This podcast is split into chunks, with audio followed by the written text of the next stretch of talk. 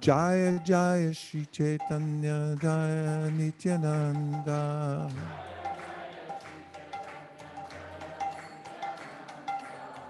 Jaya Dvaita Chandra Jaya Gaur Bhakta Vrinda.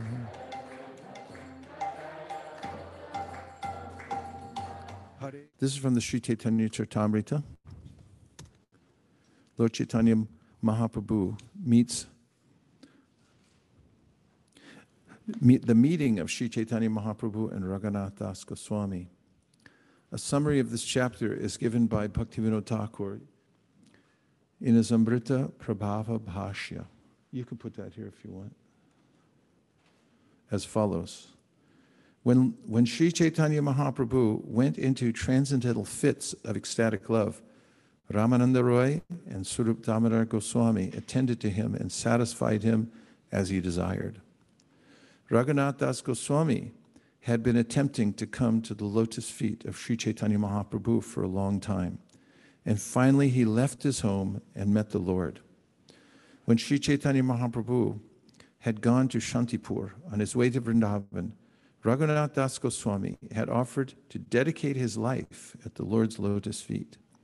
In the meantime, however, a Muslim official became envious of Hiranyadas, Raghunath Das Goswami's uncle, and induced some big official court minister to have him arrested. Thus, Hiranyadas left his home. But by the intelligence of Raghunath Das, the misunderstanding was mitigated. Then Raghunath Das went to Panihati, and following the order of Nityananda Prabhu, he observed a festival, Chidadahi, Chidadadi Mahotsava, by distributing chipped rice mixed with yogurt. The day after the festival, Nityananda Prabhu gave Raghunath Das the blessing that he would very soon attain the shelter of Sri Chaitanya Mahaprabhu.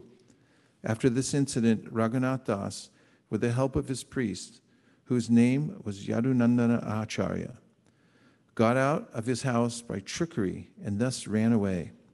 Not touching the general path, Raghunath Das Goswami secretly went to Jagannath Puri. After 12 days, he arrived in Jagannath Puri at the lotus feet of Sri Chaitanya Mahaprabhu. Sri Chaitanya Mahaprabhu entrusted Raghunath Das Goswami to Swarup Damodar Goswami. Therefore, another name for Raghunath Das Goswami is Swarup, Swarupera Raghu, or the Raghunath of Swarup Damodar. For five days, Raghunath Das Goswami took prasadam at the temple. But later he would stand at the Singhadwar gate and eat only whatever he could gather by alms. Later he lived by taking alms from various chatras or food distributing centers. When Raghunath's father received news of this, he sent some men and money, but Raghunath Das Goswami refused to accept the money. Understanding that Raghunath Das Goswami was living by begging from the chatras, Sri Chaitanya Mahaprabhu presented him with his own Gunjamala and a stone from Govardhan Hill. Thereafter, Raghunath Das Goswami used to eat rejected food that he had collected and washed. This renounced life greatly pleased both Swarup Damodar Goswami and Sri Chaitanya Mahaprabhu. One day, Sri Chaitanya Mahaprabhu took by force some of the same food, thus blessing Raghunath Das Goswami for his renunciation. Kripaguna ya kugrihanda kupad. Udrita bhangya raghunatha dasam nas, nasya swarupe viditern viditentar angam Shri Krishna Chaitanyam amum prapadye. With the rope of his causeless mercy, Sri Chaitanya Mahaprabhu employed a trick to deliver Raghunath Das Goswami from the blind well of contemptible family life. He made Raghunath Das Goswami one of his personal associates, placing him under the charge of Surup Damodar Goswami. I offer my, resp- my obeisances unto him. All glories to Lord Chaitanya Mahaprabhu, all glories to Lord Nityananda, all glories to Sri Advaita Acharya, and all glories to all the devotees of Lord Sri Chaitanya Mahaprabhu. Thus, Lord Gaurachandra performed various pastimes with his associates at Jagannath Puri in varieties of transcendental pleasure. Although Sri Chaitanya Mahaprabhu felt pangs of separation from Krishna, he did not manifest his feelings externally, for he feared the unhappiness of his devotees. The transformations undergone by the Lord when he manifested severe unhappiness due to separation from Krishna cannot be described. When the Lord acutely felt pangs of separation from Krishna, only Sri Ramananda Roy's talks about Krishna and the sweet songs of Surup Damodar kept him alive. Because the Lord associated with various devotees during the day, his mind was somewhat diverted. But at night, the pangs of separation from Krishna increased very rapidly. Two people, Swarup Damodar Goswami and the Ramananda Roy, stayed with the Lord to pacify him by reciting various verses about Krishna's pastimes and by singing appropriate songs for his satisfaction. Shubala Jaiche Purve Krishna Sukhira Sahai Gora Sukha Dana Hetu Taiche Rama Rai. Previously, when Lord Krishna was personally present, Subala, one of his cowherd boyfriends, gave him happiness when he felt separation from Radharani. Similarly, Ramananda Roy helped give happiness to Lord Sri Chaitanya Mahaprabhu. Previously, when Srimati Radharani felt the pangs of separation from Krishna, her constant companion, Lalita, kept her alive by helping her in many ways. Similarly, when Sri Chaitanya Mahaprabhu felt Radharani's emotions, Surup Damodar Goswami helped him maintain his life. To describe the fortunate position of Ramananda Roy and Surup Damodar Goswami is extremely difficult. They were renowned as intimately confidential friends of Sri Chaitanya Mahaprabhu. The Lord thus enjoyed his life with his devotees. O devotees of Lord Sri Chaitanya Mahaprabhu, now hear how Raghunath Das Goswami met the Lord. When Raghunath Das, during his family life, went to meet Sri Chaitanya Mahaprabhu at Shantipur, the Lord gave him worthy instructions by his causeless mercy. Instead of becoming a so called renunciate, Raghunath Das, following the instructions of the Lord, returned home and played exactly like a pounds and shillings man. Raghunath Das was inwardly completely renounced, even in family life but he did not express his renunciation externally. Instead, he acted just like an ordinary businessman. Seeing this, his father and mother were satisfied. When he received a message that Lord Sri Chaitanya Mahaprabhu had returned from Mathura city, Raghunath Das endeavored to go to the lotus feet of the Lord. At that time, there was a Muslim official collecting the taxes of Sapta, Saptagram, Purport. Formerly, when the Muslim government was in power, the person appointed tax collector would collect the taxes of the local zamindars or landholders. He would keep one fourth of the collection for himself as a profit, and the balance he would deliver to the treasury of the government. When Hiranyadas, Raghunath Das's uncle, made an, an agreement with the government to collect taxes, the Muslim Chaudhry or tax collector, having lost his position, became extremely envious of him. Hiranyadas was collecting 2 million coins and therefore should have delivered 1,500,000 to the government. Instead, he was giving only 1,200,000, thus making an extra profit of 300,000 coins. Seeing this, the Muslim Chaudhry, who was a Turk, became his rival. After sending a confidential account to the government treasury, the Chaudhry brought the minister in charge. The Chaudhry came wanting to arrest, arrest Hiranyadas, but Hiranyadas had left home. Therefore, the Chaudhry arrested Raghunath Das. Every day, the Muslim would chastise Raghunath Das and tell him, Bring your father and his elder brother, otherwise, you will be punished. The Chaudhry wanted to beat him, but as soon as he saw Raghunath's face, his mind changed, and he could not beat him. Indeed, the Chowdhury was afraid of Raghunath Das because Raghunath Das belonged to the Kayasta community.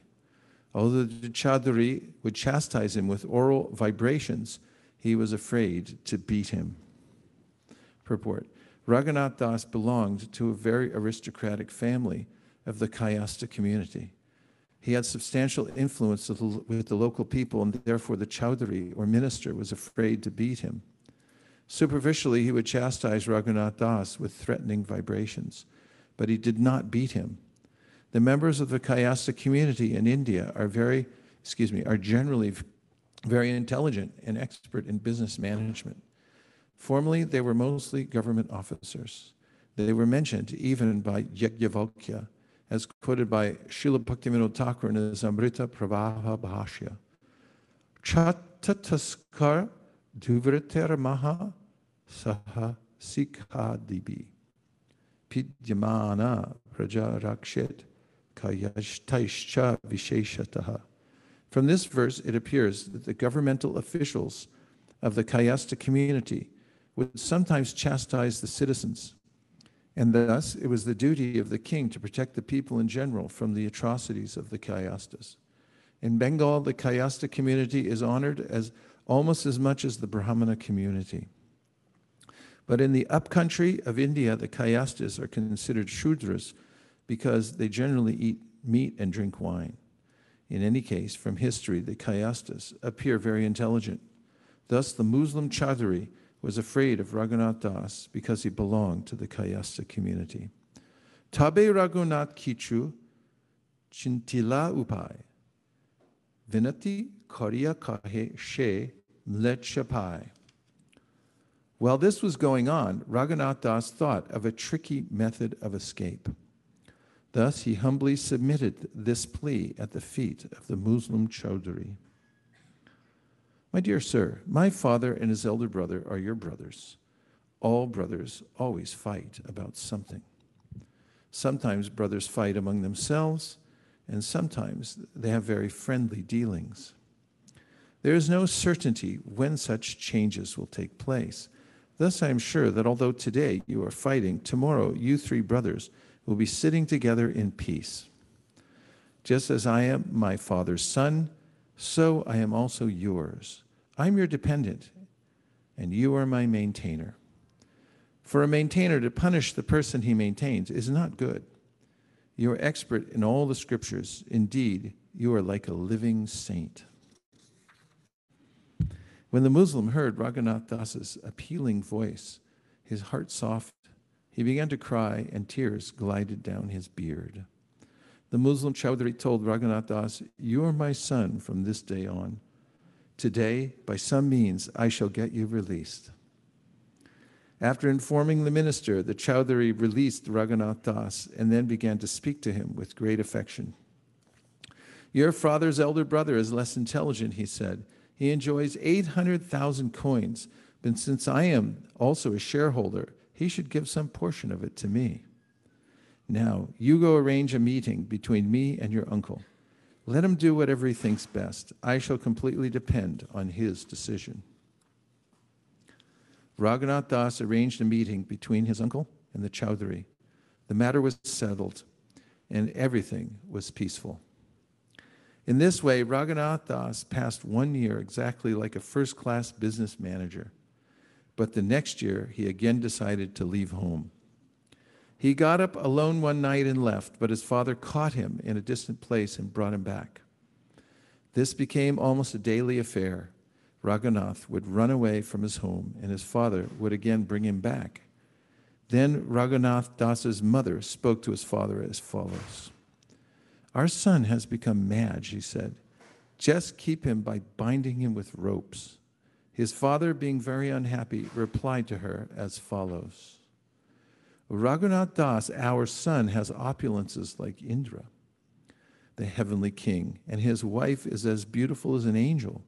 Yet all this could not tie him down, could not tie down his mind. How then could we keep this boy by binding him with ropes? It is not possible, even for one's father, to nullify the reactions of one's past activities. Lord Sri Chaitanya Mahaprabhu has fully bestowed his mercy on him. Who can keep home such a madman of Chaitanya Chandra. Then Raghunath Das considered something in his mind, and the next day he went to Nityananda Gosai. In the village of Panihati, Raghunath Das obtained an interview with Nityananda Prabhu, who was accompanied by many kirtan performers, servants, and others. Sitting on a rock under a tree on the bank of the Ganges, Lord Nityananda seemed as effulgent as hundreds of thousands of rising suns. Many devotees sat on the ground surrounding him. Seeing the influence of Nityananda Prabhu, Raghunath Das was astonished. Raghunath Das offered his obeisances by falling prostrate at a distant place. And the servant of Nityananda Prabhu pointed out, There is Raghunath Das offering you obeisances. Shuni Prabhu chora dile darshan. Ai ai, aji Torah karimu dandana. Hearing this, Lord Nityananda Prabhu said, You are a thief. Now you have come to see me. Come here, come here. Today I shall punish you. The Lord called him, but Raghunath Das did not go near the Lord. Then the Lord forcibly caught him and placed his lotus feet upon Raghunath Das's head.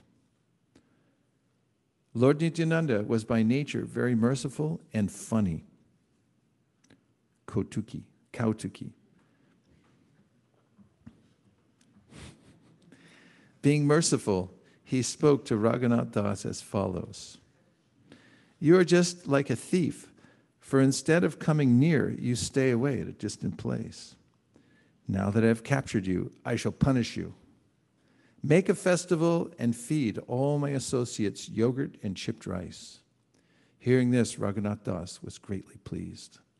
Raghunath Das immediately sent his own men to the village to purchase all kinds of edibles, eatables, and bring them back. Raghunath Das brought chipped rice, yogurt, milk, sweetmeats, sugar, bananas, and other eatables and placed them all around. As soon as they heard that a festival was going to be held, all kinds of brahmanas and other gentlemen began to arrive. Thus, there were innumerable people. Seeing the crowd increasing, Raghunath Das arranged to get more eatables from other villages. He also brought two or four hundred large round earthen pots. Two or four hundred large round earthen pots. He also obtained five or seven especially large earthen pots. And in these pots, a brahmana began soaking chipped rice for the satisfaction of Lord Nityananda. In one place, chipped rice was soaked in hot milk in each of the large pots. Then half the rice was mixed with yogurt, sugar, and bananas. The other half was mixed with condensed milk and a special type of banana known as champakala. Then sugar, clarified butter, and camphor were added. After Nityananda Prabhu had changed his cloth for a new one and had sat on a raised platform, the Brahmana brought before him the seven huge pots. On that platform, all the most important associates of Sri Nityananda Prabhu, as well as other important men, sat down in a circle around the Lord. Among them were Ramdas, Sundarananda, Gadadhar Das, Murari, Kamalakara, Sadashiva, and Purandara. Dhananjaya Jagadish Parameshwara Das, Mahesh, Gauri Das, and Hoda Krishna Das were also there. Similarly, Udharana Datta, Thakur, and many other personal associates of the Lord sat on the raised platform with Nityananda Prabhu. No one could count them all. Purport The devotees mentioned here are described by Srila Bhaktisiddhanta Saraswati Thakur in his Anubhashya. For further information, one may consult the following references in the Adi Lila. Ramdas, chapter 10, text 116 through 118, and chapter 11, text 13 through 16. Sundarananda, Sundarananda, Sundarananda 11.23. Uh, Gadadhar Das, 10.53, 11.13 through 15, and 11.17. Murari, the Murari mentioned herein is different from Murari Gupta. His full name is Murari Chaitanya Das, and he is a personal associate of Lord of Nityananda Prabhu. Thus, one should consult chapter 11, text 20, Kamalakar 11, 24, Sadashiva 1138, Purandara 1128, Dhananjaya 1131, Jagadish 1130, Parameshwara 1129, Mahesh 1132, Gauridas 1126, Hoda Krishnadas 1147, and Udarananda Datta Thakur 1141. Can everyone remember all those?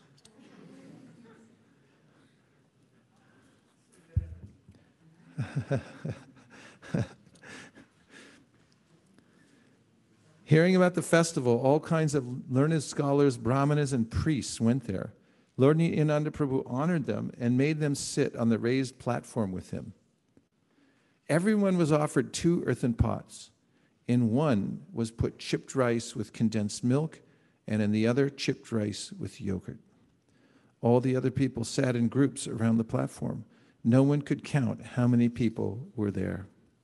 Each and every one of them was supplied two earthen pots one of chipped rice soaked in yogurt, and the other chipped rice soaked in condensed milk.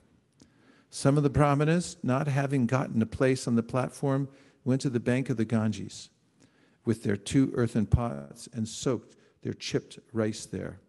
Others, who could not get a place even on the bank of the Ganges, got down into the water and began eating their two kinds of chipped rice. Thus, some sat on the platform, some on the base of the platform, and some, okay, thus some sat on the platform, some at the base of the platform, and some on the bank of the Ganges. And they all and they were all supplied two pots each by 27 men who distributed the food. At that time, Raghava, Raghava Pandit arrived there. Seeing the situation, he began to laugh in great surprise. He brought many kinds of food cooked in ghee and offered to the Lord. This prasadam he placed, he first placed before Lord Nityananda and then distributed among the devotees. Raghava Pandit said to Lord Nityananda, For you, sir, I have already offered food to the deity, but you are engaged in a festival here, and so the food is lying there untouched. Lord Nityananda replied, Let me eat all this food here during the day, and I shall eat at your home at night. I belong to a community of cowherd boys, and therefore I generally have many cowherd associates with me. I am happy when we eat together in a picnic like this by the sandy bank of the river. Lord Nityananda made Raghava sit down and had two pots deli- delivered to him also. There were two kinds of chipped rice soaked in them. When chipped rice had been served to everyone, Lord Nityananda Prabhu, in meditation, brought Sri Chaitanya Mahaprabhu. When Sri Chaitanya Mahaprabhu arrived, Lord Nityananda Prabhu stood up. They then saw how the others were enjoying the chipped rice and yogurt with condensed milk. From each and every pot, Lord Nityananda Prabhu took one morsel of chipped rice and pushed it into his mouth and pushed it into the mouth of Sri Chaitanya Mahaprabhu as a joke. Sri Chaitanya Mahaprabhu, also smiling, took a morsel of food, pushed it into the mouth of Lord Nityananda, and laughed as he made Lord Nityananda eat it. In this way, Lord Nityananda was walking through all the groups of eaters, and all the Vaishnavas standing there were seeing the fun. No one could understand what Nityananda Prabhu was doing as he walked about. Some, however, were, who were very fortunate could see that Lord Sri Chaitanya Mahaprabhu was also present. Then Nityananda Prabhu smiled and sat down. On his right side, he kept four pots of chipped rice that had not been made from boiled paddy. Lord Nityananda offered Sri Chaitanya Mahaprabhu a place and had him sit down. Then together the two brothers began eating chipped rice. Seeing Lord Chaitanya Mahaprabhu eating with him, Lord Nityananda Prabhu became very happy and exhibited varieties of ecstatic love. Lord Nityananda Prabhu ordered, All of you eat, chanting the holy name of Hari. Immediately, the holy names, Hari Hari, resounded. Hari Hari, filling the entire universe. Hari Hari Bhole, Vaishnava Kareya Bhojana, Polina Bhojana Shabhar, Haila Shmarana. When all the Vaishnavas were chanting the holy names, Hari Hari, and eating, they remembered how Krishna and Balaram ate with their companions, the cowherd boys, on the bank of the Jamuna. Sri Chaitanya Mahaprabhu and Lord Nityananda Prabhu are extremely merciful and liberal. It was Raghunath Das's good fortune that they accepted all these dealings. Who can understand the influence and mercy of Lord Nityananda Prabhu? He is so powerful that he induced Lord Sri Chaitanya Mahaprabhu to come eat chipped rice on the bank of the Ganges. All the confidential devotees who were cowherd boys headed by Sri Ramdas were absorbed in ecstatic love. They thought the bank of the Ganges to be the bank of the Jamuna. When the shopkeepers of many other villages heard about the festival, they arrived there to sell chipped rice, yogurt, sweetmeats, and bananas. As they came, bringing all kinds of food, Raghunath Das purchased it all. He gave them the price for their goods and later fed them the very same food. Anyone who came to see how these funny things were going on was also fed chipped rice, yogurt, and bananas. After Lord Nityananda Prabhu finished eating, he washed his hands and mouth and gave Raghunath Das the food remaining in the four pots. There was food remaining in the three other big pots of Lord Nityananda, and a Brahmana distributed it to all the devotees, giving a morsel to each. Then a Brahmana brought a flower garland, placed the garland on Nityananda Prabhu's neck, and smeared sandalwood pulp all over his body. When a servant brought betel nuts and offered them to Lord Nityananda, the Lord smiled and chewed them. With his own hands, Lord Nityananda Prabhu distributed all the, to all the devotees whatever flower garlands, sandalwood pulp, and betel nuts remained. After receiving the remnants of food left by Lord Nityananda Prabhu, Raghunath Das, who was greatly happy, ate some and distributed the rest to his own associates.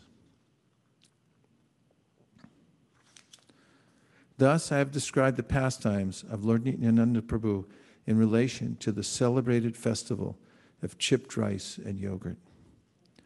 Nityananda Prabhu rested for the day, and when the, and when the day ended, he went to the temple of Raghava Pandit and began congregational chanting of the holy name of the Lord. Lord Nityananda Prabhu first influenced all the devotees to dance, and finally he himself began dancing thus inundating the entire world in ecstatic love. Lord Sri Chaitanya Mahaprabhu was observing the dancing of Lord Nityananda Prabhu. Nityananda Prabhu could see this, but the others could not. The dancing of Lord Nityananda Prabhu, like the dancing of Sri Chaitanya Mahaprabhu, cannot be compared to anything within these three worlds. No one can properly describe the sweetness of Lord Nityananda's dancing. Sri Chaitanya Mahaprabhu personally comes to see it. Sri Chaitanya Mahaprabhu ki jai, Sri Srila Raghunath Das Goswami ki jai, Gaur Premanande Haribo.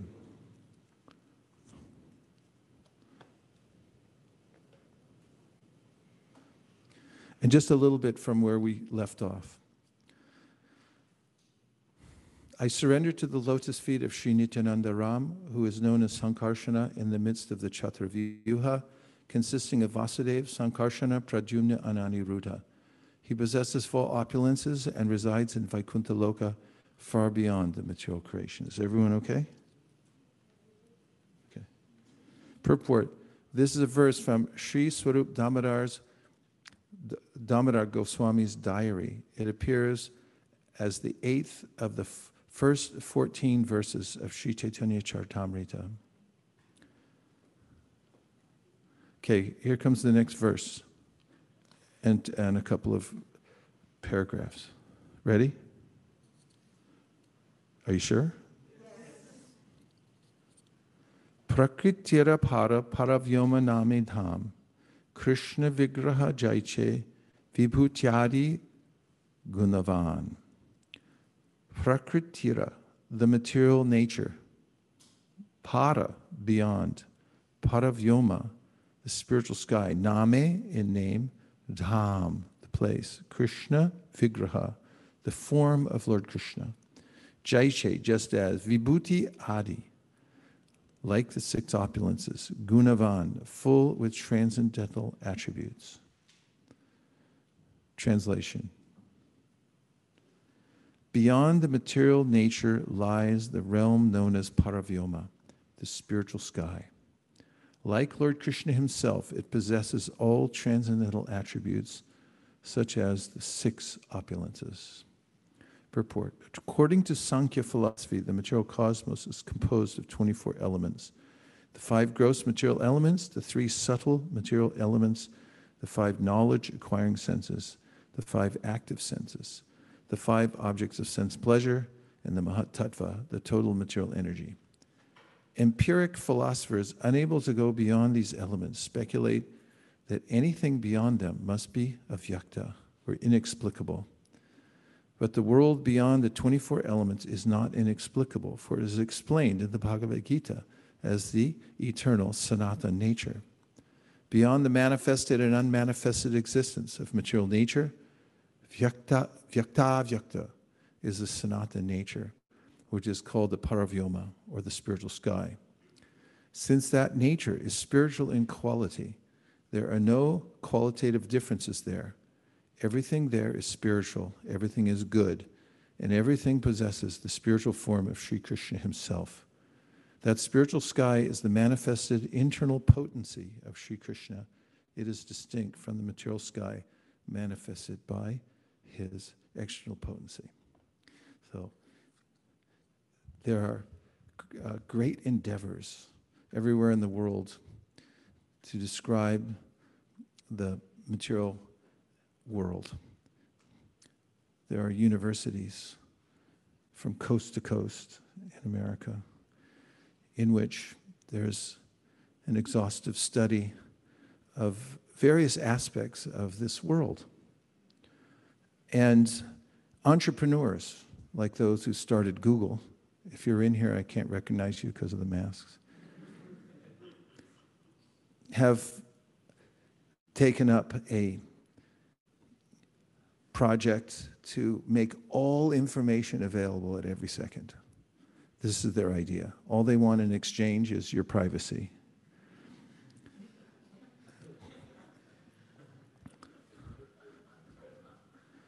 And it doesn't matter how much information they're able to funnel through a device.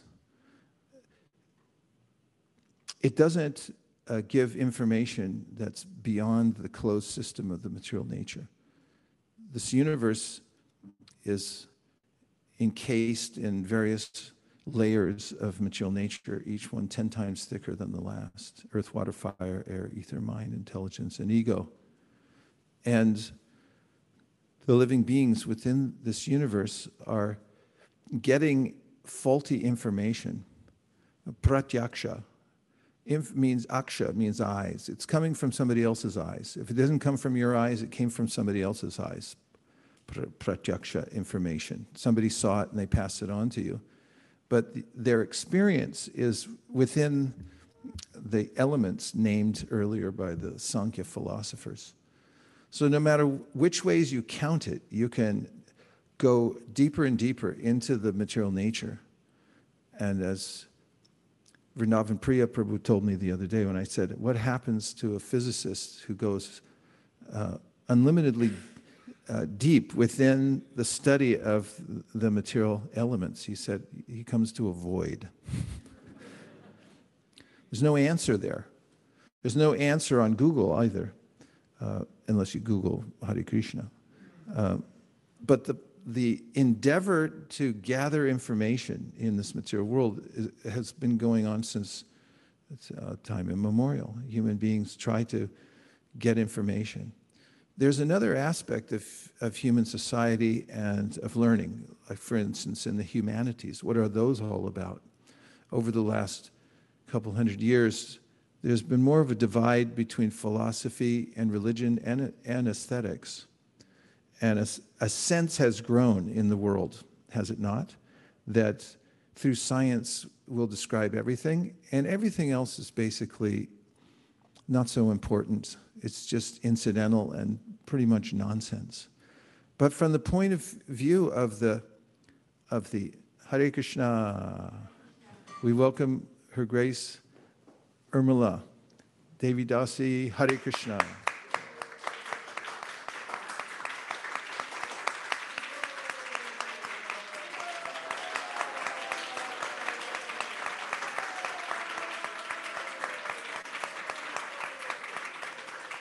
Everybody stand up.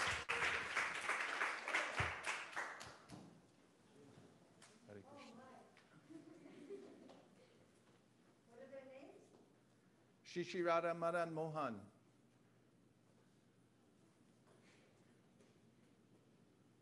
Hare Krishna, Hare Krishna. spontaneous and voluntary, right? Now that you're here, Hare Krishna. Hare Krishna, Hare Krishna, Krishna Krishna, Hare Hare, Hare Rama, Hare Rama, Rama Rama, Hare Hare, Hare Krishna, Hare Krishna. Krishna, Krishna, Hare Hare. Hare Rama, Hare Rama.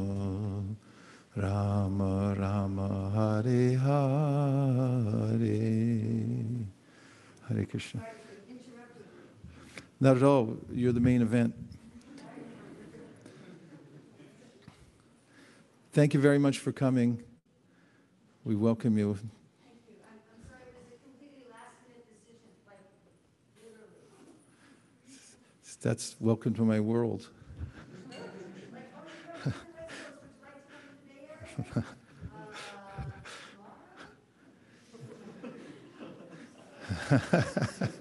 Uh, Hare Krishna. For those of you online who maybe not have understood what happened, Her Grace Urmila Devi has uh, come to ISV for the first time, and we're just welcoming her. She's um, one of the uh, early pioneers of the Krishna consciousness movement and has remained uh, a leader in the uh, world of Shastra and research and presenting Krishna consciousness in relevant ways all over the world. Um, and uh, this is her first time to ISV, so we're deeply touched. It's a very auspicious sign that as we're beginning to open our doors, we've attracted the great Vaishnavi. Correct? Everyone agrees, say hello.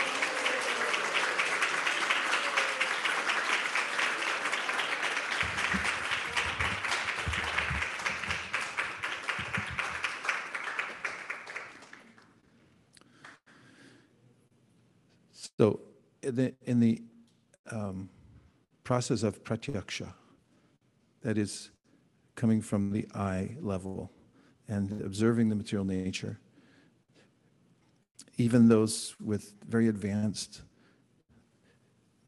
technology become confused.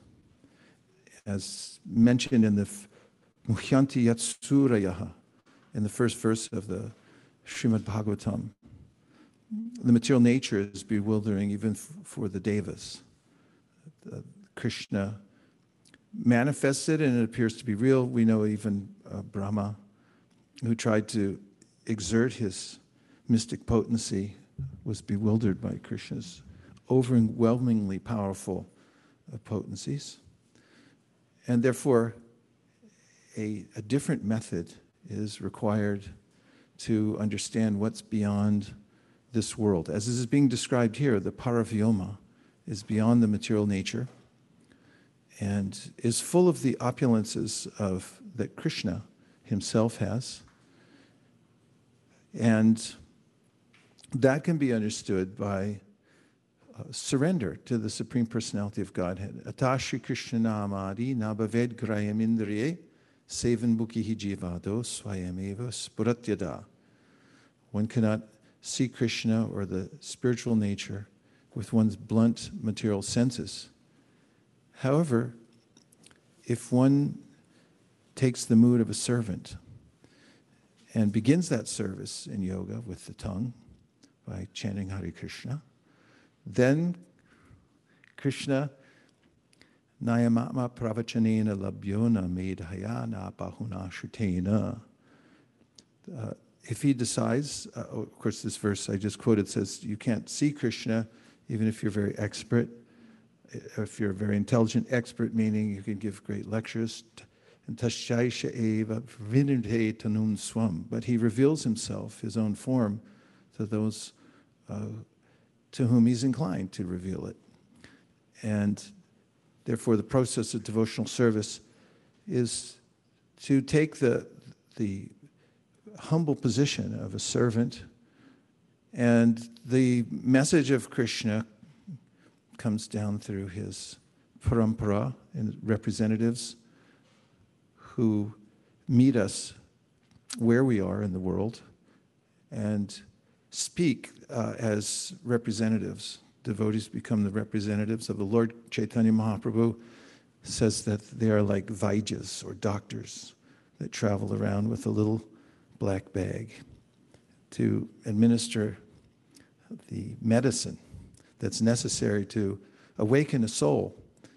And in that little black bag, these devotee doctors carry hymns and instructions.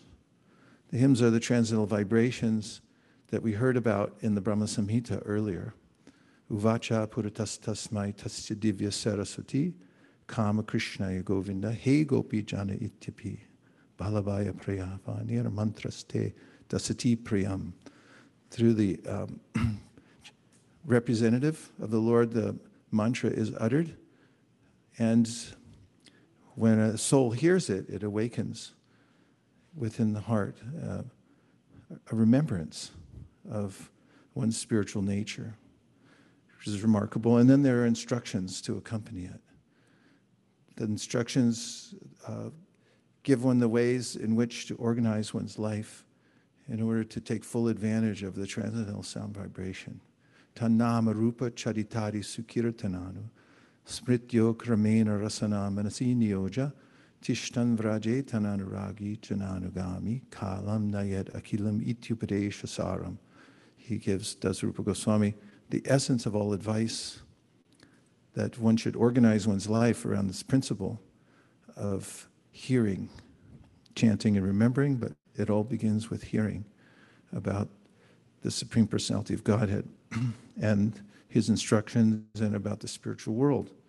And if, if received through the proper channel, then the sound vibration has the potency to awaken within the mind and heart of any living entity, or at least one who's not pretending to be asleep, the possibility of, of uh, going back to the spiritual world.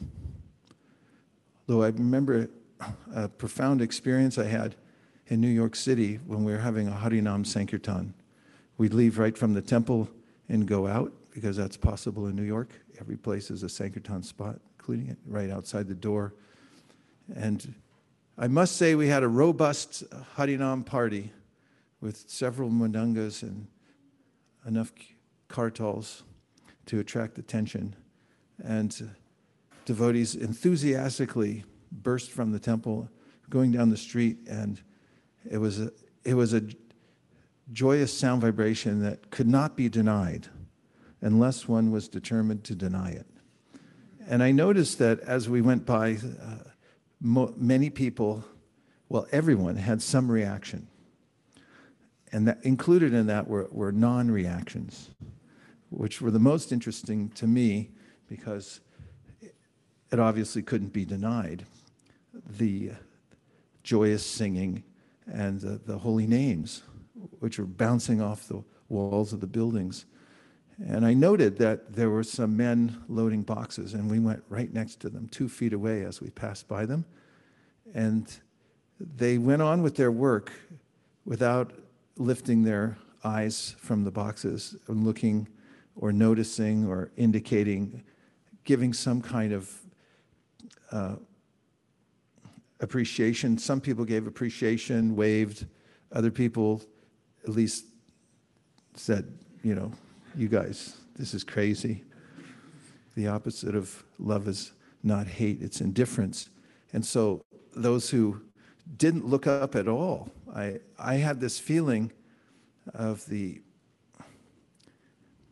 causeless, eternal desire of the Nityabaddha to avoid Krishna. And so th- this is um, something that Chaitanya Mahaprabhu also came to um, awaken even those who would uh, um, try to avoid him. He thought of ways to build a network that everyone, including those who were rascals, could uh, eventually be captured and uh, take to the process of Krishna consciousness. So those are a few preliminary thoughts, but let's have some reflections and questions in order to expand the conversation. Are the microphones ready? Yes, Sundarananda Prabhu. Um, I was uh, thinking about the point uh, when you were talking about uh, Krishna reveals himself to us. Uh, I was remembering um, from Krishna book the pastime of Kalyavana. He tried to actually catch Krishna by running behind Krishna, and Krishna was just going through his army, but he was not able to capture Krishna. At the same time, um, Muchukunda was actually sleeping in a cave nearby, and Krishna uh, went to him and delivered him. So I was just um, reflecting on that pastime as you are talking about how Krishna chooses to reveal himself as he desires. Please give me a verse from the Sri Ishopanishad about how he can run faster than anyone. Take the mic.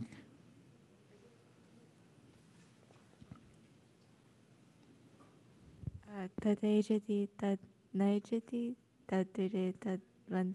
let her do it. Keep going. It's in the neighborhood. Say it loud with confidence. Go ahead. Means? Um, yeah, see, see he, um, the Supreme Lord walks and he does not walk. He is far away, yet he is very near as well. He is within everything. Yes, yeah, yeah. And yet he is outside of everything. And what's the next the one, the one that fits the purpose.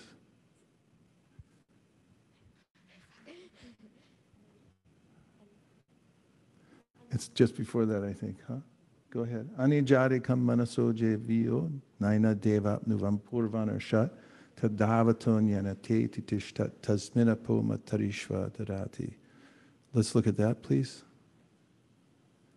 Can you grab the book and put it up? You got to go fast, though.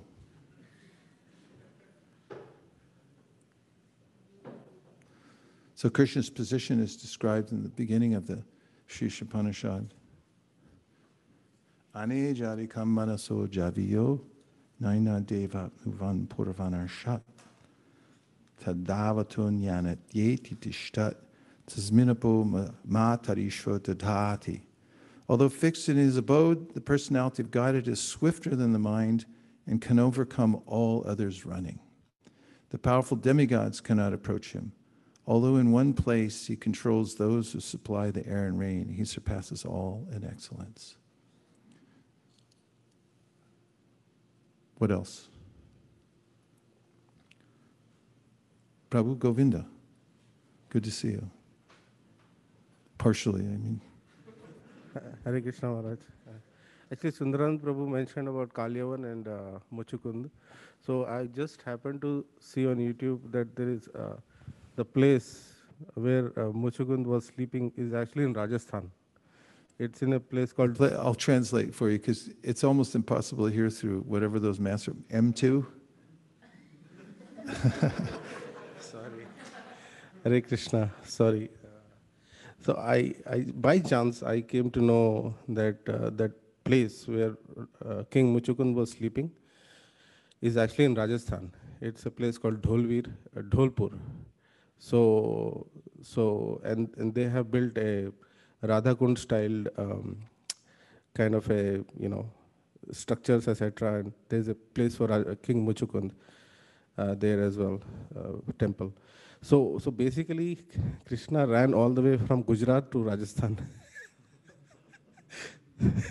so that was, and and uh, it- obviously it's, it's described that Krishna kept Kalyavan at a hand's distance, so that he was always encouraged to like follow him and run after him. So that's so amazing. That is amazing. There's a way in which, when Lord Nrsingadev had apprehended Hiranyakashipu and then he let him go, and the, Dem- the Devas were watching and they became alarmed because they thought, now he saw us watching and cheering on the enemy. It's going to be twice as bad.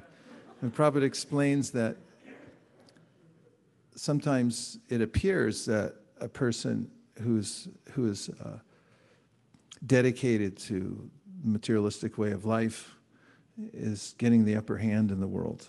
And it's like, well, maybe they do have it better. And maybe they have it right, actually. Maybe the whole other thing is just uh, an, imagina- an imagination.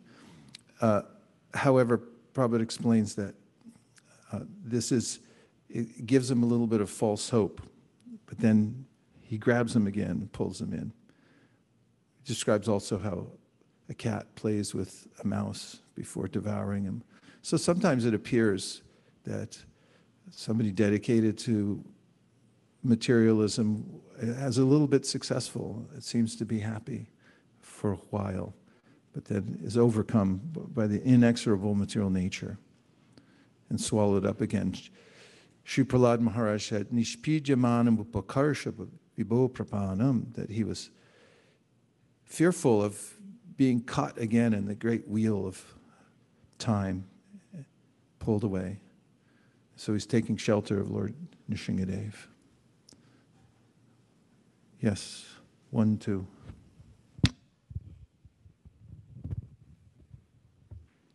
Hare Krishna Guru Maharaj, Dandavat Pranam, Jai Srila Prabhupada. I was really appreciating the point where you said um, we have to take a humble position as a servant.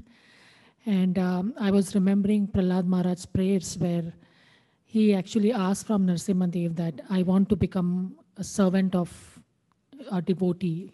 Like he does, even though he has Narsimha Dev in front of him, he still prays for life after life. He wants to be the servant. So I really like that point of. Um, I just wanted to know some more thoughts, like how to develop that mood, because we've always heard that we can never approach Krishna just ourselves. We can approach only by devotee, so by being servant of the dasano dasano das. So if you can give some advice on how to get that mood. Well, first of all, we can take Krishna's own perspective. Madbhakta Puja Bhyadika, in the 11th canto, he says that actually the best kind of worship is worship of my bhakta. And he also describes how he takes the dust from the feet of his uh, devotees in order to purify himself. Th- This is, these are his uh, uh, statements. And if Sadavo Hridayam Mahayam Sarunham Hridayam Twaham, he, he declares to Durvasa Muni when Durvasa comes to him directly and says, "Uh, Please give me uh, shelter from this Sudarshana that's uh, pursuing me. And, and the Lord defers to Ambarish Maharaj and said, He's, he's my pure devotee. And declares openly that I only think of them and they only think of me. They're in my heart, I'm in their heart, and he gives them him this indication that you have to go to Ambarish and, and take shelter. And of course, Prabhupada gives the logic, which is easily testable anywhere, at least in my neighborhood in Burlingame, because it's dog loka. Everyone, no one is allowed to go for a walk without a dog in my neighborhood. And, and if you approach somebody walking and you say, Hi, how are you? Uh, you look great today. They'll think maybe you're an axe murderer or something like that. but if you say, Is that a Labrador? They'll immediately stop and tell you their whole family tree and want to know if you want to come over for movies later with the family and things like that. Because, as Prabhupada said, love me, love my dog. And so, the, knowing that the devotees are dear to Krishna and that he openly says that they are most dear to me and worshiping them is the best. We can take his word for it, but we can also see for ourselves the logic behind it. And in a practical way, just understanding the ontology of the whole situation, we're not actually after Krishna. We're after love for Krishna. And uh, Bhavad Bhagavatas, Tirtha Bhuta Swayam Vibhot, Tirtha Kurvanti Tirtani, Swantak Snena Gadabrata. Yudhishthira told Vidura that you are a walking place of pilgrimage because you carry within your heart uh, the Dham. And actually, what the devotee carries within his or her heart is uh, prema, love for Krishna. It was the most, that's what we want, actually. We want love for Krishna. The Swarup Shakti is there within the uh, heart of the, the devotee. So, tadvidi pranipatina prashnena sevayu upadakshanti te jnanam jnaninas tattvadarshina. Krishna recommends in the Bhagavad Gita that if you, if you want to advance in knowledge of me and in the spiritual path, then approach somebody who has it. And then gives uh, three pieces of valuable advice. They're sometimes described as jewels that you can wear as a, um, well, you could make a bracelet or wear them around your neck, but that is approach uh, as in pranipat. Uh, go there as a completely surrendered person. Like, I give up any other kind of idea that I know something. This is recommended by Brahma, uh, a third verse in the 10th canto, 14th chapter is Jnani prayasam udapasya namanta eva jivanti san mukharitam bhavadiyavartam stani stita shutikatam tanuvan manovir ye prayasu jita jito pyasi tais trilokyam. So when I'll connect the other thought, but when Chaitanya Mahaprabhu asked Ramananda Roy about the, the best process for understanding Krishna, and Ramananda Roy began with uh, talking about Varnashrama, and then about giving up Varnashrama, and then um, doing karma, Mishra Yoga, uh, Bhakti, Karma Mishra Bhakti, and then Chaitanya Mahaprabhu rejected these out of hand, said they're external. But then he told the verse from Brahma, Jnane prayasam udapasya.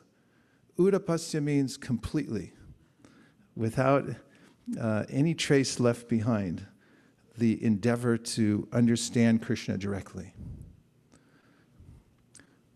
Jivanti san mukharitam bhavadiyavartam.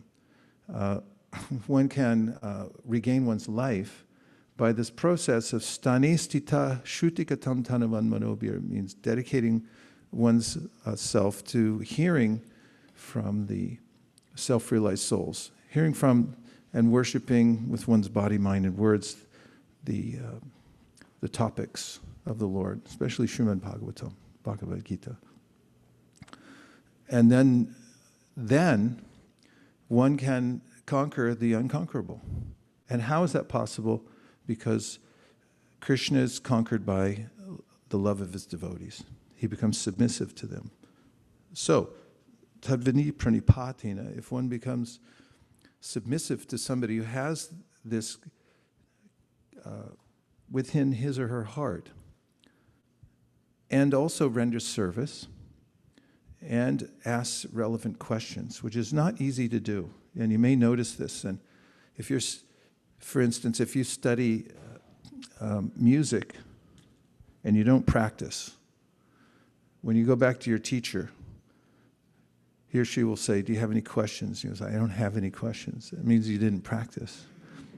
Because if you practice and practice, then somewhere you're going to come to a point where you say, Well, how do I do this? How do I do that? So those who are serious about devotional service also, they're trying and therefore, and they're hearing. The best hearing and chanting sessions generate good questions. And we walk away hungry. I have to ask another question. Uh, and it never stops, the process. So tadvidi pranipatena pripashnena sevaya. And if you render service, then the person becomes inclined to you. And as Bhurijan Prabhu once said, then his or her heart opens. It's, a, it's quite palpable when somebody's heart opens to you. You can see in their countenance if they're kind of disgusted with the question you ask. Like once a devotee asked Prabhupada the question. I know him too personally, who he is, so, but I won't mention his name. He was just a bhakta at the time, but he asked Prabhupada, Have you met Indra? And Prabhupada became disgusted. He said, What difference does it make to you whether or not I've met Indra? And Trivikram Maharaj jumped up and he said, If Indra met Prabhupada, he'd be lucky.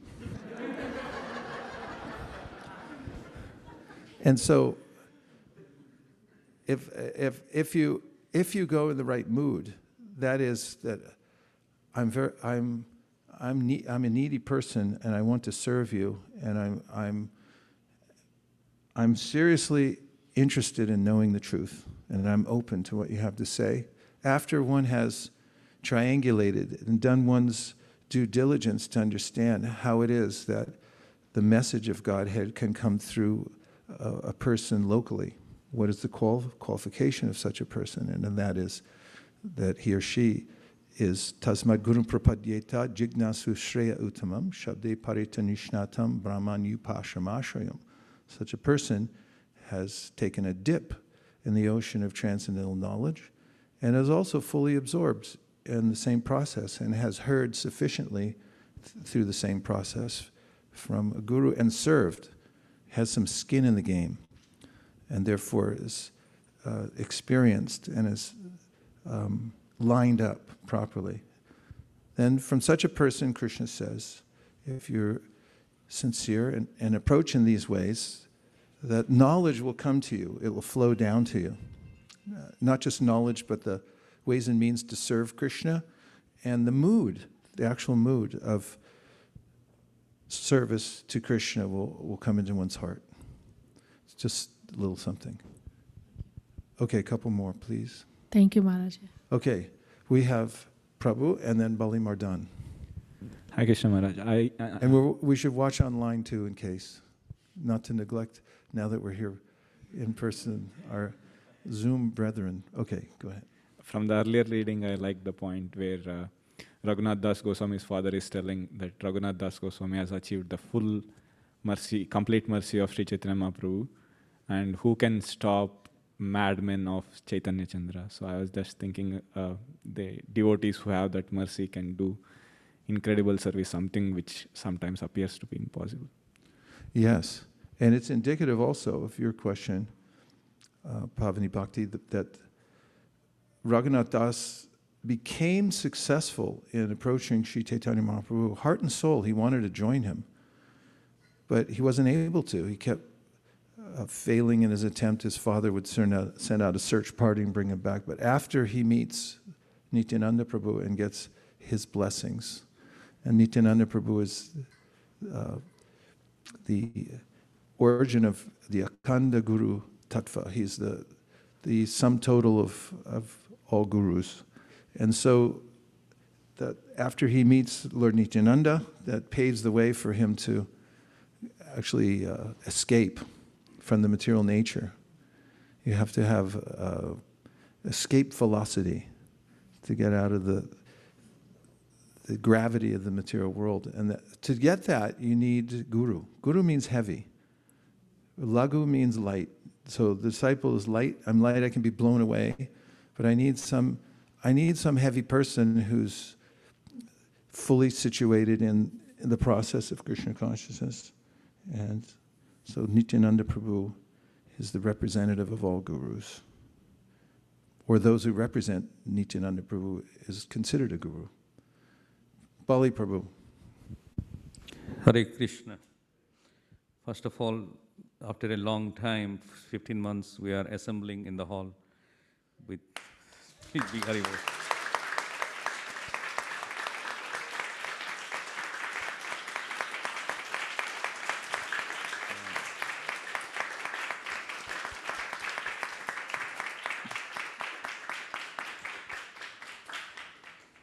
Thank you for the association Prabhu, in person. And uh, my realization is how Raghunath Das Goswami in Sri Chaitanya Charitamrita, as you're reading, uh, he started consuming Mahaprasadam and attached. And later on, he was not after Mahaprasadam, rather than the some is left in the canals, which is coming from this Atranala, as well as then he also moved into different uh, chhatras, means different anathalayas, then he's collecting alms. So Vairagya Vidya Nija Bhakti Yoga, Chaitanya Mahaprabhu was so pleased with the renunciation qualities of Raghunath Das Goswami, and he offered him like Gunjamala and the Govardhan Sila. By such practices only, we do not need to endeavor by eating Mahaprasadam very proud, rather than how he has developed the qualities of renunciation that is pleasing to Chaitanya Mahaprabhu, and he took care of him. That was my insight. Thanks for bringing. Thank you very much. Hare Krishna. Manjula Kanta. That was beautiful, Bali. Thank you. Um, Maharaj, I really liked um, the point that you were saying when you went on um, Sankirtan uh, in New York, and uh, you were talking about how indifference is such an important way to express your, your, your lack of desire to do something.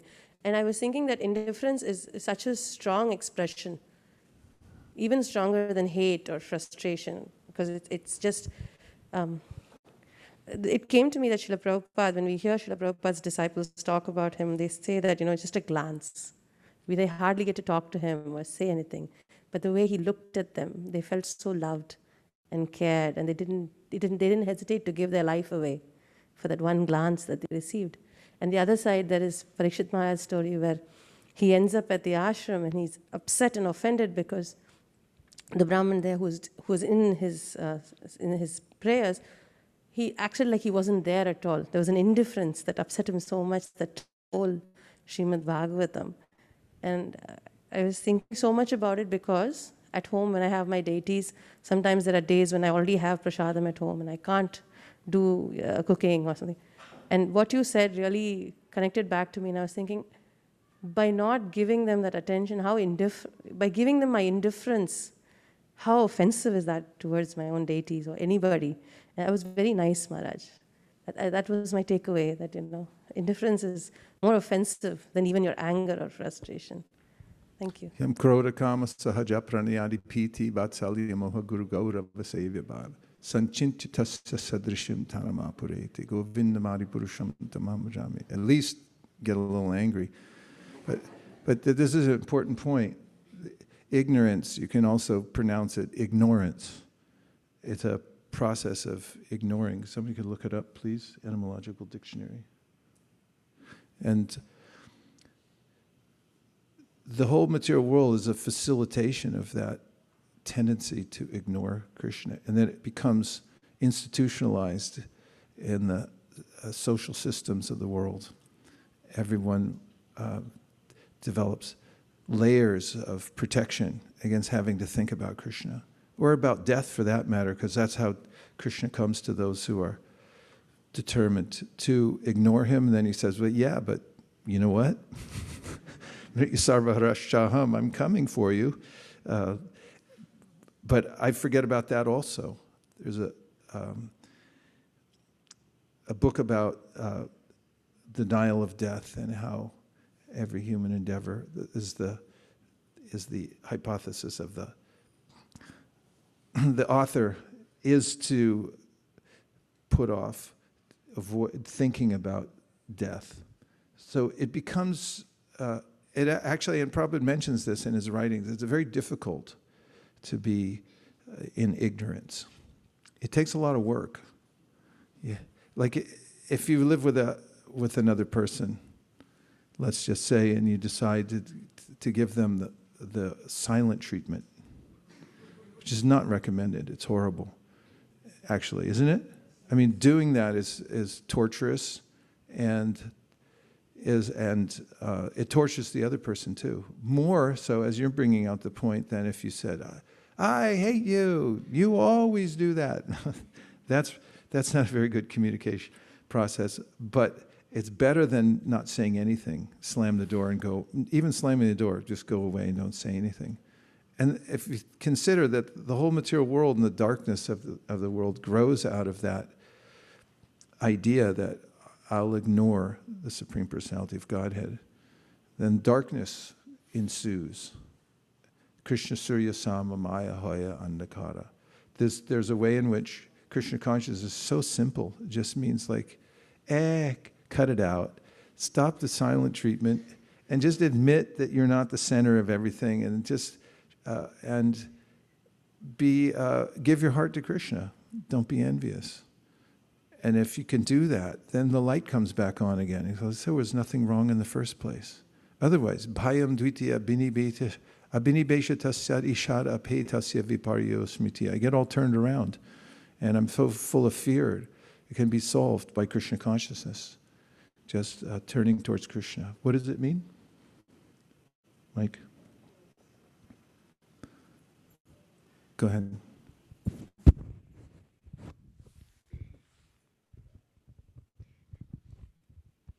Ignorance um, is from 1200. Lack of wisdom or knowledge, from Old French ignorance, from Latin ignorantia, which means want of knowledge. Ignoration has been used in the sense active ignoring. The proverb in the form where ignorance is bliss, tis folly to be wise, is from Gray's Ode on a Distant Prospect of Eton Co- College. What are the most important points from that? Just say for yourself. Um, Latin ignorantia, which means want of knowledge, that's ignorance, as well as ignoration is active ignoring. Go, can you expound on that? Um, I actually found it quite interesting that the word ignorantia is want of knowledge, and ignorance it usually means that you don't want knowledge, but maybe in some inner desire that um, it ends up like being layered with so many different emotions and thoughts that deep down you still want knowledge gets covered up by the ignorance itself. Swallowed up by ignorance. Anything else you want to add? So, way of uh, avoiding knowledge. Yes, Melanie. Thank you. Prabhu, um, the, I read in extension to what Manjula Kanta was saying. You also mentioned, uh, Really hard to hear. Go ahead. in extension to what Manjula Kanta was saying, um, I really like the way you told about a devotee is a Vaidya, uh, representative is a Vaidya. Um, even though a lot of people actually want to ignore Krishna, um, they find creative ways to bring them somehow or other closer to, to Krishna. It's going, I mean, though Krishna said, you know, don't disturb those people who are not interested, but then Chaitanya Mahaprabhu sent Haridas Thakur and, um, and Nityananda Prabhu to go door to door. And Prabhupada came to the West um, trying to preach to hippies. And uh, recently also I, um, uh, I went to the Spanish uh, Fork temple. There I saw llamas and I was wondering, what is this llamas? and then I read about their festival. Um, somehow or other they're trying to attract people to come.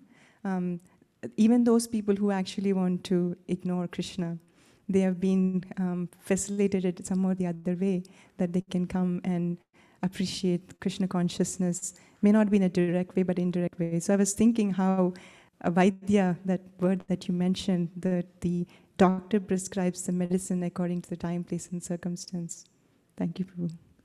Yeah, thank you for reminding us of that and how um, doctors, when they develop expertise, are able to observe people, like feel their pulse, or just look at their quality of their skin or something like that, and, and they're able to diagnose them and, and feel what's wrong. And devotees also become, or are supposed to become, expert in seeing what condition people are in.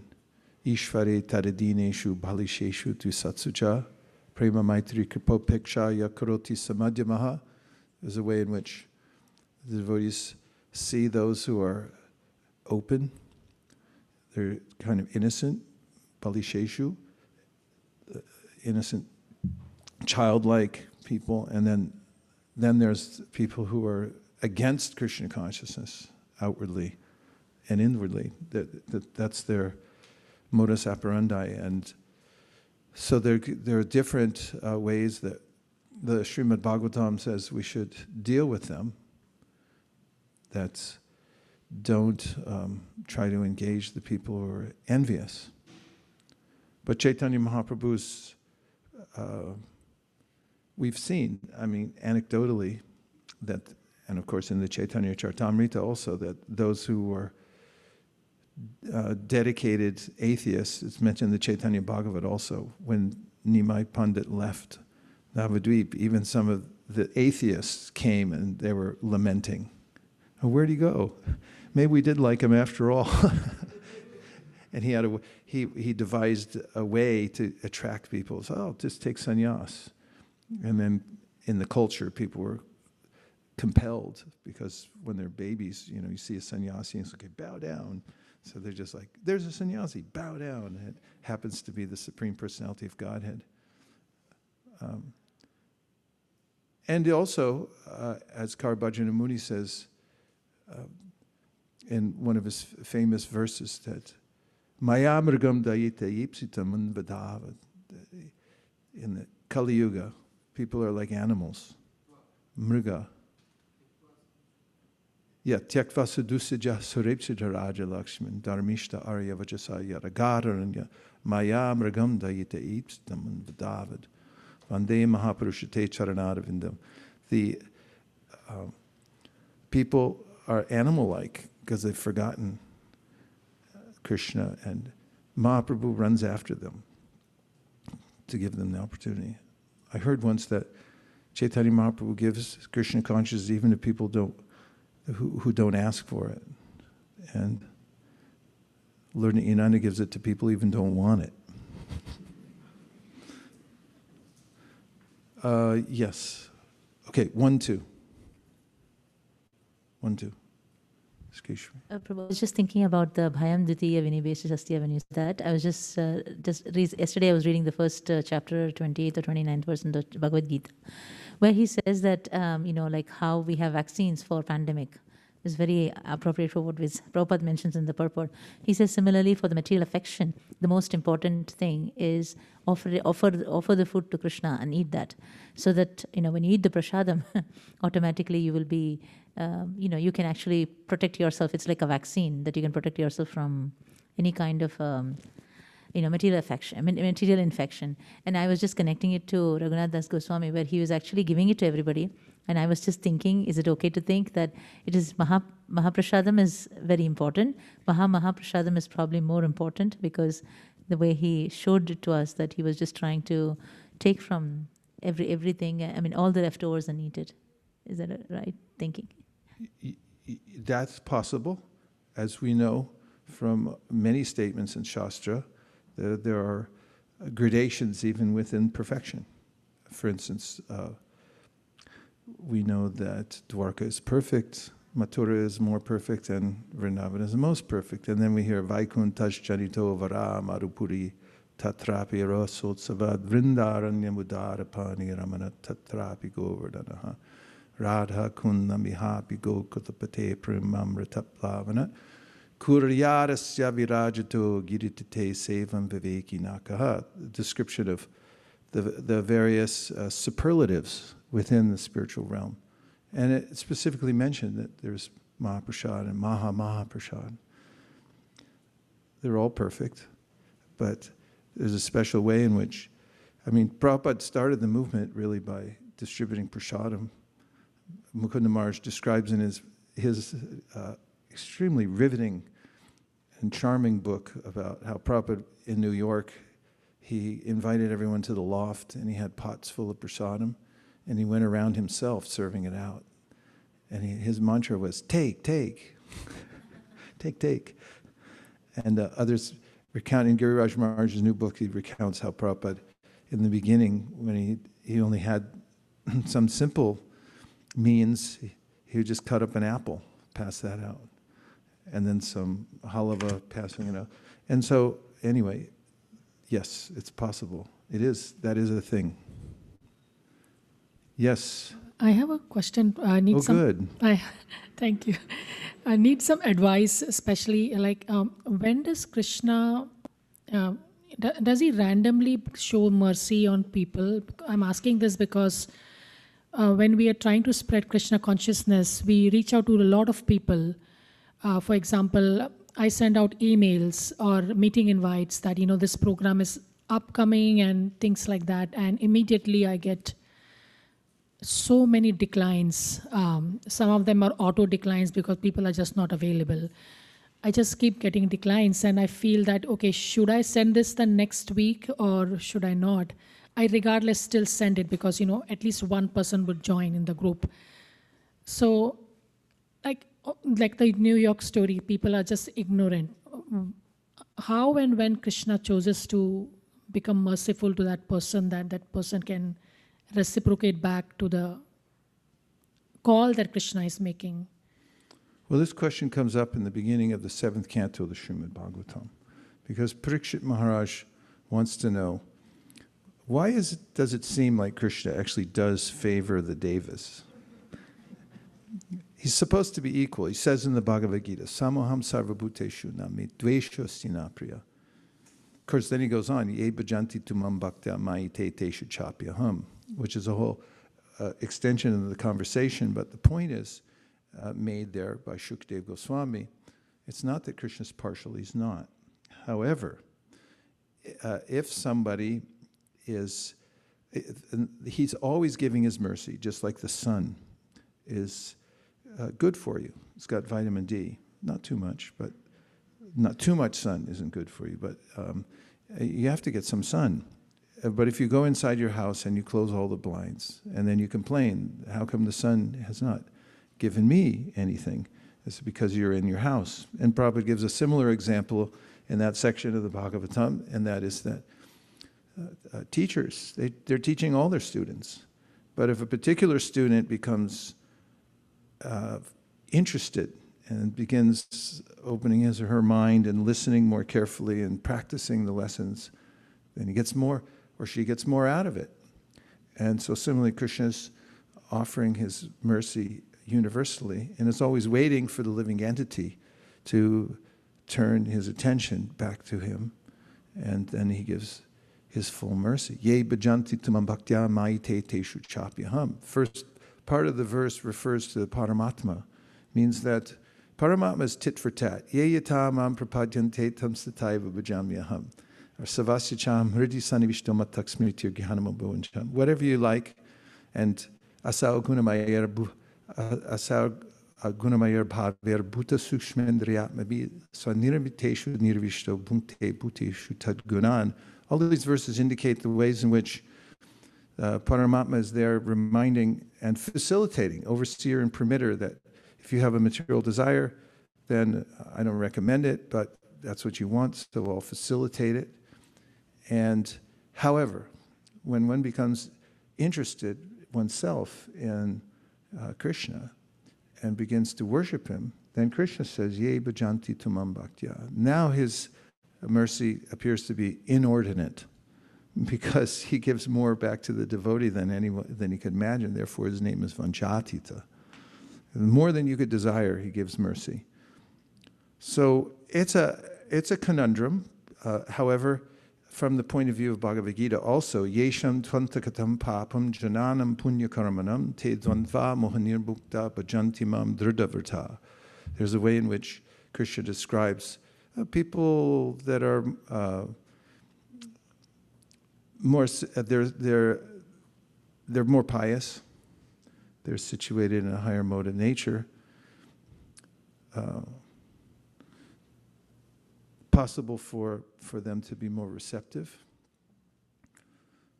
And also, uh, as encouragement, when Prabhupada was asked this question, he'd often quote Manushanam Sahasreshu Kashid Yatati Siddhaye Yatatamapi Siddhanam Kashyin Mamveti Tattvata. It's rare that out of millions of people, there are only a few that get interested in spiritual life. And of those, hardly uh, one knows me in truth, Krishna says. So it's a very rare thing, actually, that you're offering to people. And I mean, how many emails do you answer? I mean, do you answer all the emails that come in? So people are overwhelmed and they, they don't even know what it is. So we have to really um, make ourselves visible to attract the ones that might be interested. And um, it doesn't mean that if somebody rejects it also that it, they didn't get some benefit. Maybe in the act of rejecting it, that's, I mean, anecdotally, I mean, every one of you knows some story. You talked to a devotee and said, you know, I hated those guys. Or I thought they were really weird. Or I told them no, or something like that, right? And then they circled back and said, wait, what? What are you doing? And then, well, you know, we're, we're chanting and this and that. So Srila Bhaktisiddhanta Saraswati Thakur told his, da, uh, his mat basis, mat basis, that you should go out every day and knock on at least three doors. He said, even if people close the door on you, at least they'll think that a saintly person has come here and they'll remember Krishna. And then sometimes when he'd read an unfavorable article written about the, the devotees, he would say, okay, so how many times did they say Krishna? And then he'd count them up and say, okay, that wasn't a bad article. that was his perspective. So um, you're doing great. You're attracting so many people coming into the uh, I mean, it's, it's amazing how many people are joining your program and coming in and, and giving their full hearts.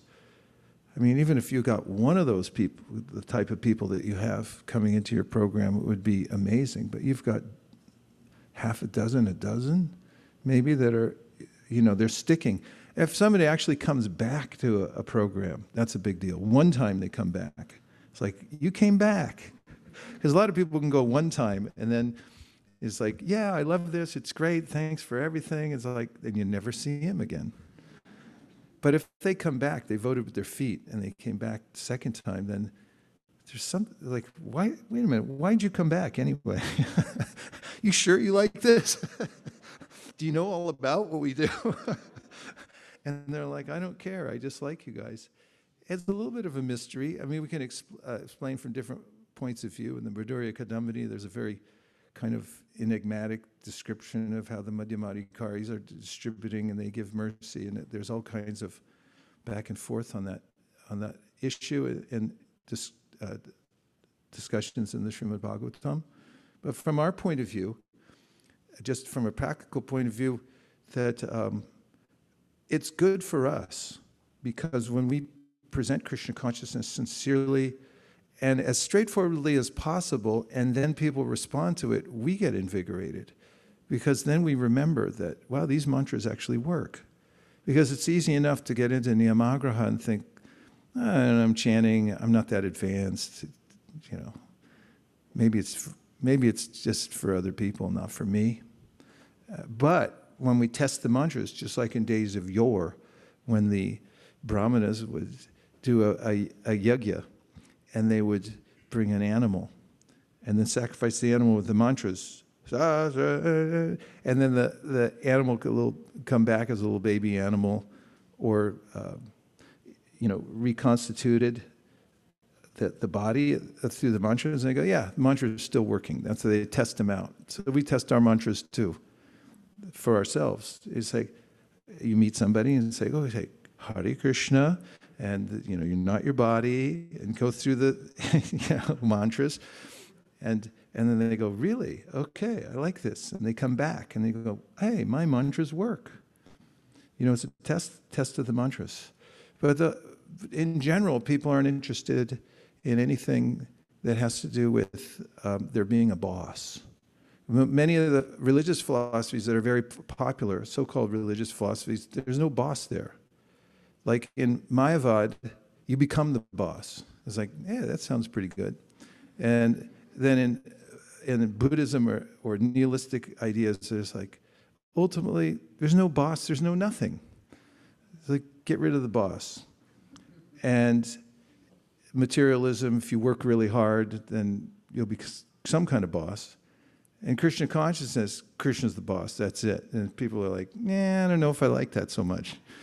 I think I like the other ones where there's no boss, or like I become the boss. that sounds better. So generally, uh, people's hearts change over time because of association.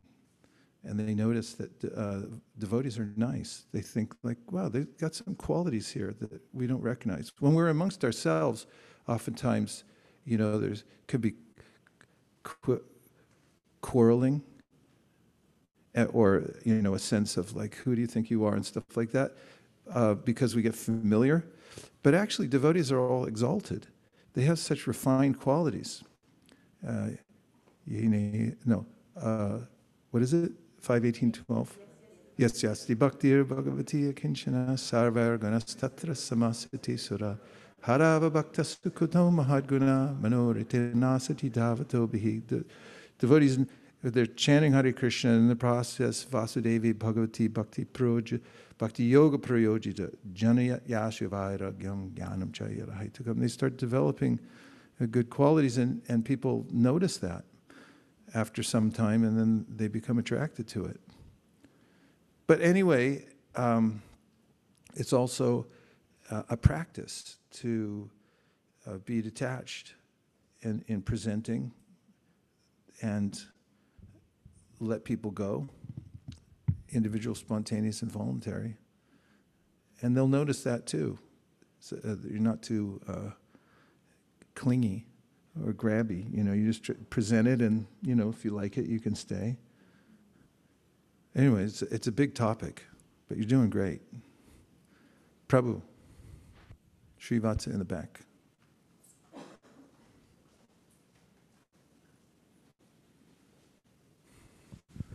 Hare Krishna Guru Maharaj. Um, I was thinking about how indifference was the opposite of um, the opposite of love, and I was thinking about how one of the worst feelings one one of the worst feelings one can experience is um, a feeling of neglect, that one has been like the love that they've given has not been reciprocated properly. And I was thinking about how how when one is when like if someone hates me, at least there's the thought that hey, at least they remember me, you know and uh, and I mean it's a very twisted like satisfaction, but it's it's like it's better than like complete like neglect. Yeah. And I was thinking about how how much pain Krishna has been going through after being neglected for so many lifetimes by me, and he's been giving me all this love, and I'm just I've repaid it by completely neglecting his existence and acting as if I'm the center of everything and centering my life ra- around my needs and this is what I want to do and I'll I'll nurture this bad habit rather than become a good devotee.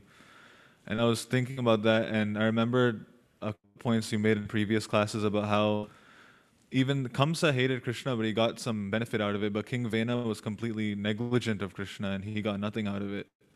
And how if one wants to really join the the movement of Mahaprabhu one has to make the process a very personal thing for themselves and really um, really like dive into it. Nice point, Srivatsa. Prabhu, thank you very much. And then let's, ta- I would like to hear any commentary you'd like to uh, um, speak on Urmila Devi uh, uh, that's come up so far.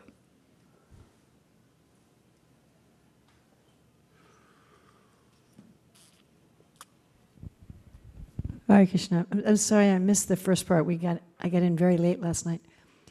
I, I, I just had some uh, thoughts about what the same idea about indifference and hatred, and I'd, I'd really like to hear from you. Uh, it just something I never thought about before, kind of exploring. So that generally the way that we're supposed to deal with Maya is indifference. You know, it's in the 64 Angas of Bhakti, I think it's in the first 20, to not, you know, rejoice in wonderful things and lament in negative things. And it's, it's repeating instruction, even as far as sadhana bhakti. You know, just this indifference to happiness and distress, and heat and cold, and fame and infamy, honor and dishonor, and even, Prabhupada even uses the word callous. And he'll say you become callous even about the death of a near relative. And so our when we talk about detachment, we have this indifference. In, in you know, to the uh, Jada Bharata, it said that he had felt waves of dissatisfaction in his mind from the insults of Rahugan, and he just neglected them. But then thinking about neglect and indifference as the opposite of love, rather than hate being the opposite of love, we're not to hate anything. And like uh, you, you made this statement that once we look at Krishna, we realize there's no, there really was never a problem. And you see, everything is, Prabhupada, there's one class of Prabhupada says three times in a row that to the great devotees, there is no material world, there is no material world, there's no material world. So I'm trying to kind of, all right, if I'm going to see Krishna everywhere, and I see everything as Krishna's energy that's none different from him, then I love everyone and everything, and everything that happens is a source of joy. And yet we find this repeated instruction about indifference. So I was considering, and I'd like your feedback on this if, I've, if I'm going in the right direction with this, that what we're indifferent to is not the world. That what we're indifferent to is the energy of forgetting Krishna. It, it almost sounds like a tautology. It's like we'd be, in, we'd be indifferent to the indifference. We're, we, we're neutral toward the, this ignoring of Krishna, but we're not neutral toward the world. Am I, am I onto something here? I never thought about it this way before. And just in listening to you, it's like. Well, you're always on to something. Well, but I wonder if it's something in the right direction or not. Well, yeah, obviously it's in the right direction, and and you know you already started to answer it, and you know open the discussion in a certain way, and some of it is really help. The semantics of it is helpful. To, you know, look into what we mean by indifference. I was considering that there's a sense of respect that Prahlad Maharaj has for the material energy. He's, he respects the fact that it's extremely powerful and that if I'm completely indifferent to it, I might get sucked back in. Or if, if I forget its power. And really, this is the sum and substance of Sambandha Jnana. There's an element of exploring the material world and noticing that it's okay, it's um, bhumir apo analo vayu kamano bhurir evacha ahankara itiyame bina prakritirashtada. It's a, it's a separated energy, but what makes it separate is consciousness. Prabhupada describes that in uh, Brahmarpanam Brahmahavir Brahmagnau Brahmanohutam Brahmaiva Tena Gantavya Brahmakarma Samadhina. The ways in which when uh, separated energies are used in the service of the source of the, those energies, then it becomes, uh, its spiritual qualities regained. And uh, Narada says similar thing in, at the end of chapter 5 of the first canto of the Bhagavatam. And Prabhupada mentions in the purport to Brahmarpanam Brahmahavir that the uh, matter is just spirit covered over by this misunderstanding of its source. And so uh, I think that there's, through Sambandha Gyan, there's an element that's important that you're bringing up that the devotees remember the tattva, tattva, the, the thatness of it, what's, what category is it in? Uh, if somebody doesn't have tattva, if they don't have a clear idea of what category it's in, for instance, Chaitanya Mahaprabhu quoted from Vishnu Purana when he says, Vishnu Shakti Paraprokta Kshetragyakya Tatapara Avidya Karma Sangyanya Tritya Shakti Rishite. He described for the benefit of Sanatan Goswami and all of us that there are three categories of energy. One of them is internal, the other one is the external, which is uh, symptomized uh, uh, of being full of fruit of activities. And the third is the Tatastha Shakti that can uh, interact with either of them. Sambandha Gyan, there's this um, understanding of the category that the material nature comes into. And I, I, when I was listening to your excellent question, I was thinking that there's a way in which one could, to one's peril, neglect the material nature and, and it can circle back around and bite you in the vernacular. There's a way, there's a way in which sometimes by not seeing its connected connection to Krishna, obviously, we uh, miss the opportunity to actually become renounced. Anasaktasya vishayan yatarham upayunjita nirbandhasan Krishna sambandhe yuktam vairagya muchite. If, if we see it as uh, Krishna's energy then, and there's a way to engage it, then we don't fall into the, uh, the trap of uh, simply ignoring it, but we see it in its uh, rightful connection to and we're able to engage it in that way. What were you going to say? Oh, same thing? Are we going down the right path, or do you want to ask it again to get us back on track? Keep going. It's also just interesting. The branches you're taking it in is also interesting. Maybe if I were to put it really succinctly, we would say, what is the role of indifference? Because there's so many quotes throughout the Shastra about this neutrality towards happiness and distress, honor, dishonor, fame, infamy. Mm. You know, so many about, about this neutrality. And then we also have so many quotes about seeing Krishna everywhere. One who sees me everywhere and sees everything in me, I'm never, never lost to him, and he's never lost to me. Premanjana Trita Bhakti Lochana. I mean, with so many. So, can you well, in a practical way. Can you put those two things together? I'll try. It's, there's a practical side. For devotees, the, the direction really is that everything's engageable in, in a service, and those um, aspects of the material nature that could distract us from service. Uh, we're, we're careful to avoid them. In other words, our avoidance of material nature, our neglect of material nature is that aspect of the material nature that might, dis, might distract us from service. And so there's a, there's a sense of tender, loving neglect that we give it TLN. Uh, we're neglecting it because there are certain things that I'm going this way and my service. This thing might distract me in another way. And also, it's important to recognize, as one's neglecting it, that it's Krishna's uh, illusory energy which is giving me a, a, test. It's testing me to see what my resolve is, and, uh, and the devotee, in that sense, could, could welcome it to show, well, okay, there's unflinching devotional service, so Krishna just gave me a chance to flinch.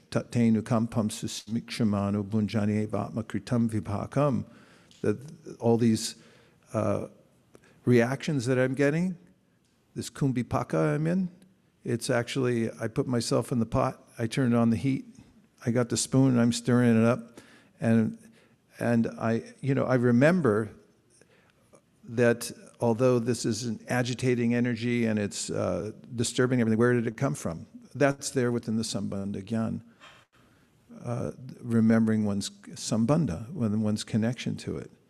And then as per the Avadhuta Brahmana, there's a way in which, you know, looking at the material nature becomes a, a source of instruction for the advanced devotees who's seeing that um, there's the prostitute, there's the, the mountain, the tree, the arrow maker. It's not uh, distracting at all because the devotee is seeing the lesson in it. So we've seen in a practical way, uh, for instance, in our own organization, that those who don't have this refinement in the way that they deal with the material nature, make um, neglect things or people artificially, and then create another kind of a problem. And that happens, obviously, um, oftentimes for those who are uh, beginning in any process. They don't know how to apply everything and they overdo it. And um, aren't, not, they're not nuanced enough in their uh, understanding of how to, how to neglect properly. There should be a, cl- a class at the university, applied neglect. That's Krishna consciousness. What are you studying? What's your major in? Applied neglect. And that's why I'm not going to talk to you anymore.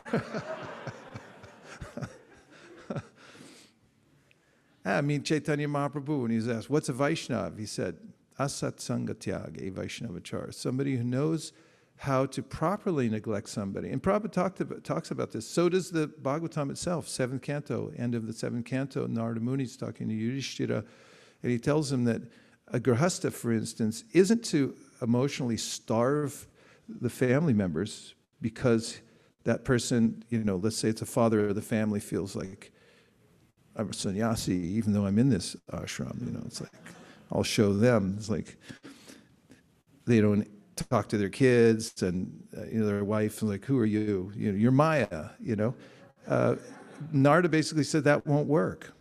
It's not how you. That's not how you neglect. He said, inwardly, you remember that that all this is an arrangement by the energy of the Lord, and I'm interacting with other living entities who are in a have their own existential situation that they're in, and and therefore there's an inner detachment that's um, informed by one's understanding of the relationship that they all have with Krishna and with Krishna's external energy, and and therefore they're able to dance the dance to move move through the world and not become it appears that they're expert, they are expert. They become more expert in dealing with the material nature. In fact, Prabhupada says, when dealing with materialistic people, a devotee says, Yes, sir, very good, sir.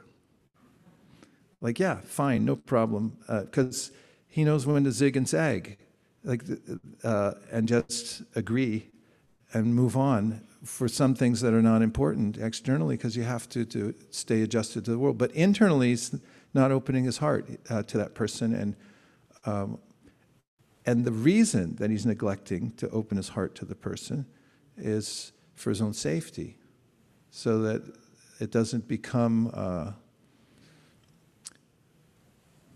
overrun by the same samskars that he just got rid of.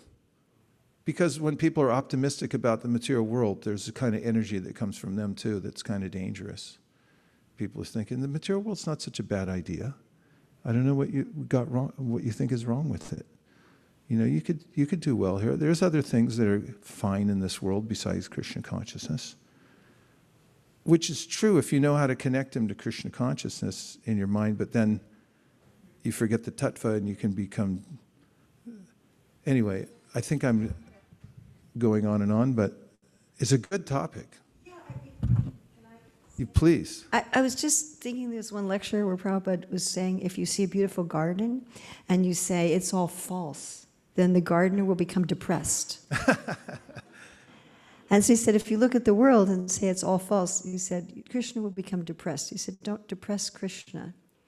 And I was just listening to what you were saying now, I thought the only thing that we're supposed to ignore is our ignoring Krishna. We should ignore the tendency to ignore Krishna so that when that comes, whether it comes in the form of mundane happiness and distress or, you know, the, the various ups and downs of the mind and the emotions and the body and the, that all push us to ignore Krishna, that we should ignore.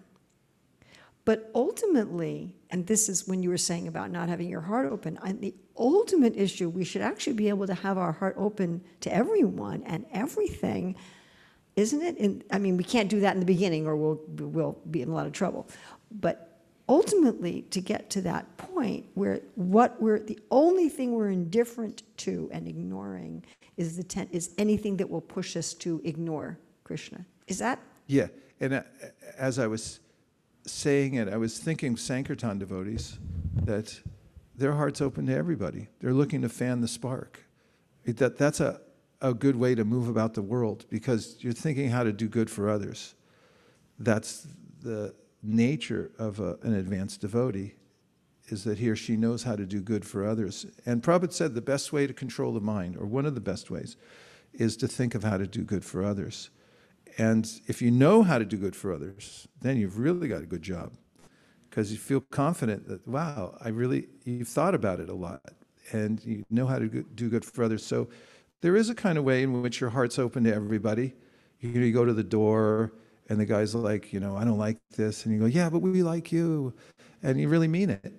Uh, because you're thinking like, yeah, I've heard that before. It, it doesn't work, you know. Just you're gonna like this. Take it, and you know, just uh, you know, we're, the devotees are effusive in their love for for uh, all living entities because they're thinking like, okay, I heard once there's a way in which the the the least advanced person judges somebody by their past. That's what they did in the past. So this is my uh, the way I think of them. And then a more advanced person, they think of them how they are now. Past, let it sleep. This is what you are. You know, I'm taking you as you are now. But the most advanced are the ones who think of the potential of the person. I don't care what you did in the past or what you are now. I know what your potential is. And that's the feeling everyone got from Prabhupada as, as kind of uh, Kirata Hunanda Pulinda Pulkasha. You get it from Shukadev Goswami too. Does, who cares where they're from or, uh, you know, what kind of neglect um, mechanism they have? It's, they could still take to Krishna consciousness and the heart's really open. Everyone felt like uh, Prabhupada loved them because he did on that level that you're speaking of. So I think you brought us to the Siddhanta very purposely. Through all kinds of my meanderings, you brought it back to the perfect point. Thank you very much. Hare Krishna.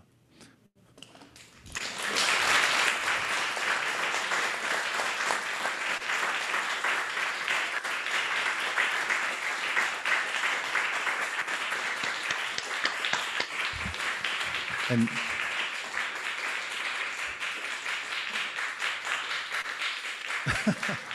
and now, just like the old days, we get to have Guru Puja.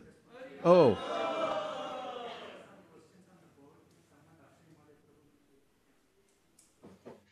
Questions on the board. How many are there? Huh? Four questions on the board.